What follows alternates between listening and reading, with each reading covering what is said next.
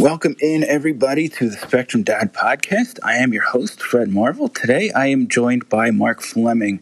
Uh, Mark is an adult living on the spectrum. He is also the owner and head trainer of Equally Fit down in Tampa, Florida. Mark and I talk about his journey uh, growing up on the spectrum, uh, transitioning to college life, and then into running a successful business where he trains other people on the spectrum as well as people with different disabilities and challenges. So I hope you're inspired by this conversation because I know I was, and uh, I hope you enjoy it. Don't forget to leave me a five star review. So here you go. Here's my conversation with Mark. Welcome back to the Spectrum Dad podcast. Today I have the pleasure of being joined by Mark Fleming of Equally Fit. Mark, how are you, bud? I'm doing good. How are you, Fred? I'm good. I'm good. Mark is an impressive, impressive individual. Uh, he's an adult with autism, but he is also the owner and head trainer of Equally Fit. So, how's that going for you? It's going pretty good, actually. Uh, uh, COVID messed up a lot of uh, the progress, but uh, fortunately, we were able to bounce back pretty quickly. Good, good. I know. I, I work part time at a gym myself, so I, I, I, feel your pain there. Um, but let's start at the beginning. Uh, when when were you diagnosed with autism? Yeah, so I was actually originally diagnosed with uh, uh, PDD NOS okay. uh, at the age of three, and this was due to some delays in motor uh, coordination and, and fine motor skill. Um, and back then, it got me the therapies for uh, OT, PT, and speech. Um, okay. And so I did those for five or six years. Um, just the big goals for each were uh, to stop falling down every day for PT. Um, yeah. Be able to write legibly uh, with OT, and then speech just not be so monotone all the time um, being okay. able to show more emotion. Gotcha. So, um, like, did you go to a, a typical um, uh, uh, grade school and high school and everything like that, or was it more uh, special ed, like all inclusive type of school? Um, I was very fortunate to uh, be able to be in uh, just the the typical classroom. Um, Got when I was in about second grade, though, I did go to the special needs classroom because I was taking longer on my tests. Yes. Um, and so, due to being pulled out and everything, and and kind of, I think I kind of understood what was going on because after that, I started finishing my tests before everybody else. I know we run into that problem with my son. He's 11, and same with him. He gets extra time for his tests and everything, but uh, trying to get him to slow down, and you know, it, like he's the same way. He's usually one of the first ones done. Yeah, yeah, that that was a big problem for me uh, mentally in in grad grad school because I got done yeah. before the doctoral candidates, and I'm sitting there like, oh no, I failed you know, but but it all worked out. So, so you're going through all this therapy and everything, but you haven't been um, formally diagnosed with autism. Kind of similar to what we went through with Alex. What ultimately led to your autism diagnosis, though? Um, so when I was about nine, my dad uh, got transferred to to Tampa, Florida, and okay. um, at that time, I didn't know anything was different about me. I have a special needs brother, and we went through kind of very similar therapies. And so okay. it was all kind of normal to me and, and living in my own headspace for most of the time. I had plenty of friends. Um, but the move kind of set a regression because I couldn't make friends here in Tampa. I wasn't uh, being able to move on from all that um, where we initially lived in Memphis. And so that's okay. when I went through testing again, and that's where I got um, diagnosed with Asperger's, which is now under the autism um, umbrella. Gotcha. Uh, did anything did anything change for you after that diagnosis? I mean, did it like open up more avenues for therapy, or I mean, was there any difference in, you know, uh, going through school and anything like that? Um, it was a shock to me because I had no clue anything was wrong with me, and so yeah, um, growing up, unfortunately, in the the early '90s, there's a lot of ableism within uh, media and, just uh, society in general. So I kind of was uh, shocked, and it took me a long time to process um, just being different, um, not understanding that that hey, it was okay and and all this stuff. I did get some uh, social skills classes, but mm-hmm. I was very fortunate that I did have a few friends at school, so uh, I ended up dropping out of that because to me, uh, real world experience is greater than anything else. Gotcha. Um, so the social skills group, though, that's interesting. You brought that up because that's something uh, my son is involved with. Also, did that help with um, kind of like uh, getting like conversations started with new people, like sort of like making making friends? I mean, um, because what I find with my son is he's got a lot in common with the you know the kids his own age but where he has trouble with is uh you know getting that conversation started and kind of just putting himself out there yeah um for me it i don't know if it really helped because i kind of i ended it quickly because okay. uh, i i was big on um it, it doesn't make sense to have a bunch of people with Asperger's in the same room, you know um, with different interests and all this stuff talking.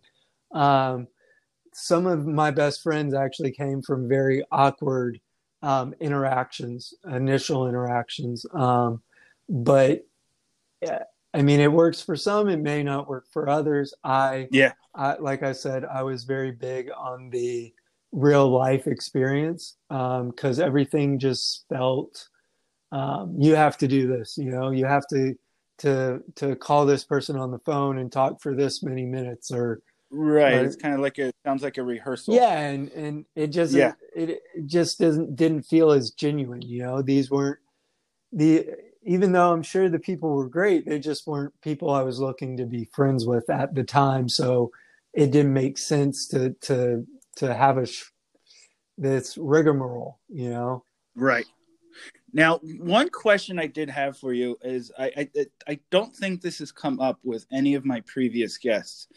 Uh, you graduated from the University of Alabama. What kind of um, uh, is there? What what kind of special services, if any, did you have going through going through college? Because we hear a lot about IEPs and everything, and and services being put in place for younger kids, kind of like my son's age. He's in he's in fifth grade now, but um, you know, somebody who's like you, who's gone through college and everything like that. What does that look like? What does your what did your academic career in college look like? So unfortunately, I'm I'm very stubborn and and wanting to uh, do things the way everybody else does. So I, yeah. I I never went and got services um, due to okay. kind of my intellect and learning to to take tests fast. I'm not sure I would have uh, been able to get many services um, outside yeah. of maybe a social group um, because that's just I'm I'm I'm just I don't need much help, you know. Um, gotcha. So now was was it a, how I mean, University of Alabama, that's huge. Uh, you know, big, uh, big campus, big student body, everything. Um, how how was that for you socially, though? If you don't if you don't mind me asking, I mean, that could be pretty intimidating for you know for anybody. Yeah, um, I was very fortunate to get in with a, a group of friends very early on. Um, I went to summer before um, my freshman year just to um, kind of explore and get used to the campus and all mm-hmm. that stuff, get used to going to classes by myself, waking up, all that stuff. Um, but I consider my college experience to be pretty typical of, of anybody that goes to a big uh, football school. Um, I joined a fraternity, even though it was uh, my senior year. I hung out with them for most of it. Um, I had friends that dragged me out of my room, um, even though sometimes I didn't want to go. It's still they knew my condition, so they um, pushed me a little bit harder in certain areas um, so that I would get um, socially active and, and be on campus and do things because um, uh, a lot of times I just wanted to stay in my room, you know. Um, right. That that that that's huge. Uh, getting developing like a circle of people that you know are familiar with you and and and some of the challenges you face and kind of force you to do stuff anyway. Like I, I love I love hearing that that you know they made you get out of your dorm room and and and do all the do all the college things, frat parties and socializing and going out. Yeah, yeah. Um, so it was it, I was very blessed to to find these people very early on because it's not very common for really anybody. You know, um, yeah. it was it was uh, one individual that I met over summer, and we happened to live in the same dorm in the fall, and happened to be moving in on the same day at the same time, and we just both Perfect. were like, we know each other. We're just gonna hang out, you know, because because yeah. we both uh, were out of state. It's a very big college, you know. It was growing at the mm-hmm. time, mm-hmm. and so we were just like, you know what? We found a group. We're gonna stick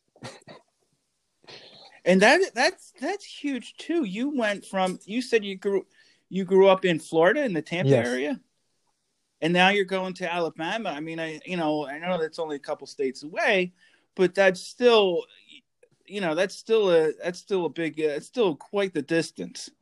So uh, kudos to you for uh, putting yourself out there like that. I mean, it would have been pretty easy, I think, to just stay, you know, stay close to home with what you're familiar with. Yeah, definitely. I actually, uh, I, I, would be uh, really scared if I tried that nowadays. Um, but uh, back then, I was just ready to to get out of Tampa to to to yeah. kind of discover something else, and so gotcha. I was able to do that. Um, realized I can't do um, any cold at all, even though I stayed there eight years.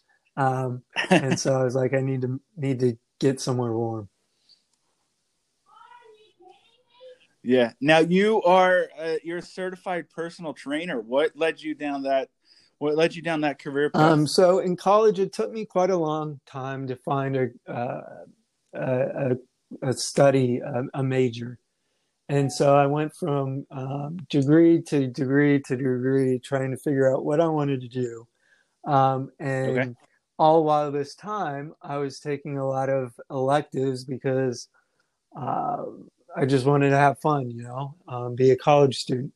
Um, then I got to a point where all my friends were graduating, and it was like, oh no, I probably need to um, pick things up and, and try to get out of here, you know. Um, and yeah. so I, I put all my courses together, and they have great um, computer programs now that uh, you just put in your courses, and they kind of tell you what um, what fits what you already have, and what gotcha. takes the less time to to graduate. So at that time, I I uh, I wasn't doing great in math, so I couldn't do business. I couldn't do some other things, and uh, this this program called Exercise Science pulled up, and I was like, never heard of this.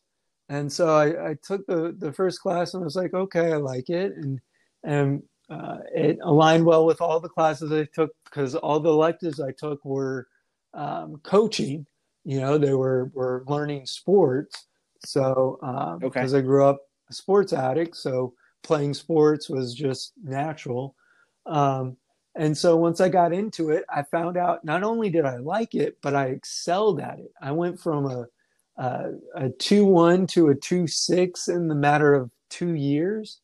Um, once I I kind of got into that career field because I never knew it was there. You know, I, I I, yeah. I thought about ath- uh, athletic training, which is different. That's more um, injury and whatnot. That was a little too scientific for me. Um, I couldn't play sports, obviously being five nine, uh, too short, you know, and and all these coordination yeah. issues and whatnot.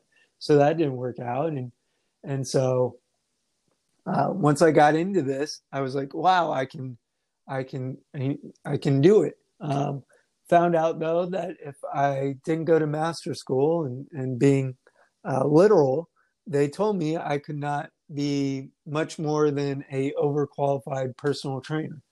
So uh, after graduation, I ended up working at at just some um, took a took a year off just working um, while I was uh, getting grad school stuff together and and was very fortunate to test well enough to make it to grad school because my GPA wasn't that great. Um, and all okay. while through undergrad and now grad, I had numerous instances with uh, uh, adaptive physical education stuff and, and dealing with individuals with disabilities and learning about them. Um, and actually, during grad school, I wrote a paper that um, the professor at the time told me that I could uh, go for my doctorate using that kind of format. Um, looking back, knowing what I'm doing now, I probably would have stayed and done that. Um, but due to some communication issues, I ended up uh, leaving grad school with one credit short. Um, and so I came back to Tampa to try to kind of figure out what I was going to do because I was one hour short. I was in in a bunch of student loan debt, um, and I just needed to to move on. You know, I needed needed to do something. Um, so I was while I was trying to to finish that one course, I ended up working uh, for a applied behavior analysis company, um, and also volunteering at Special Olympics, and um, being a, a certified personal trainer just because it's good to have on your resume. I looked at the kids in OT and PT from the school that I was was uh, doing ABA at, and then I went to Special Olympics and saw 30 and 40 year olds with the same deficiencies. I was like, there's there's an activity gap. There's nothing that these individuals are doing, and they get yeah to the 30s and 40s, and their parents are finally like, you have to do something because we're we're we're diabetic, we're getting at risk for heart disease. You know, we're getting all these negative health outcomes. And so I just sat there and I was like, you know what? I know exercise. And from doing ABA, found out and Special Olympics that I work well, very well with this population. So I kind of was like, you know what? It's going to take me two or three years to become a board certified behavior analyst. So that's just out of the, the question because I already I pretty much had my master's. You know, I, I, I did the paper, finally graduated.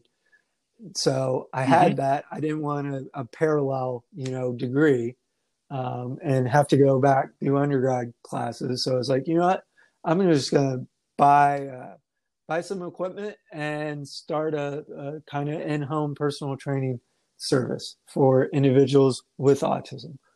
Um, so that first year, um, I went from about one or two clients to a full schedule, driving over 40 hours or working over 40 hours with driving probably almost 15 hours. Um, very growing. wow. To the point where I was like, okay, I need to get a space, right? Because I don't need to be going to these people if, if I want to keep my my costs down um, and, and, yeah. and be able to to to still serve people. So uh, it took me about a year to find the the facility I'm in. So um, from there, it kind of expanded to, you know, what everybody with a disability needs um, to be able to work with somebody. So even though a lot of my clients are still mainly autistic, I do have some um, individuals with uh, varying disabilities. That's amazing. That that is, that is, that is really impressive. Um, that you just jump right into it and you know start your start your own company from scratch. Um, so I know we were talking earlier. Uh, how how have things been with COVID and everything being shut down, and now, thank goodness, everything's slowly opening back up. Did that did that affect you at all? Or I know some people try to do things virtually. You know, yeah, it, it did because uh, the gym shut down for about two months uh, due to um, okay. the state shutting everything down, um, and yeah. so for about a month I didn't have any clients. I was actually living by my own. I, I was essentially just by myself, um, which wasn't great. Uh, but after a month, the uh, the parents of some of my clients were just uh, they needed their kids to move, so they finally agreed to virtual training. Um, and so for for about a month, I did that. The gym opened back up. Um, I had a few clients come back to gym, but most were still virtual. Um, and they slowly yeah. came back, and and I unfortunately lost uh, quite a few just because of all the restrictions and, and whatnot, whatever um, they were. Um, yeah. So I had to rebuild almost my a good three fourths of my um, client base. So I ended up actually doing that, and I did it in two and a half months um, towards the end of the year. Um, and of course, like most people, had to to to to find ways to to survive and get money because obviously that that that two month gap of no money flow really wrecked things. Um, and then, of course, as I get everybody back towards the end of last year, I ended up getting COVID. So I had to take two weeks off personally, even though I wasn't, well, it didn't wreck me too bad. It still uh, disrupted yeah. things again. So now I'm just getting back to, to where I was uh, before that, and and now starting yeah. to look to hopefully bring a trainer in here to help me. nice. Well, dude, this is super impressive, and I am thrilled that I had the chance to talk to you today. I really appreciate your time. Uh, where where can people find you uh, online on your web? What's your website? Yeah, so uh, the website is www.equallyfit.com. Um, there you can find our services. We do do virtual, so wherever you are, we can work with you. Um, it's where mm-hmm. Uh, you can find out more about me and my journey, my credentials, what I've worked with. Um, we're on Instagram at Equally Fit FL, and we are on um, Facebook, I believe, at Equally Fit Tampa. Um, I don't have those on me right now, but you can also follow me um, on Facebook or Instagram. Um, just type in my name, you'll find me. So, yeah. Awesome. Thank you so much. No problem. Buddy. Thank you. It. And I can't let you guys go without the Spectrum Dad joke of the day. So here you go. What do you call cheese that isn't yours? Nacho cheese. I will talk to you guys next week. If you could be kind enough to go leave me a five star review wherever you listen to your podcast. Uh, you can find me on Instagram at the Spectrum Dad Pod. Feel free to shoot me any messages, any questions, or if you want to uh, be a guest on a future episode, I would love to hear from you. I'll talk to you guys next week. See ya.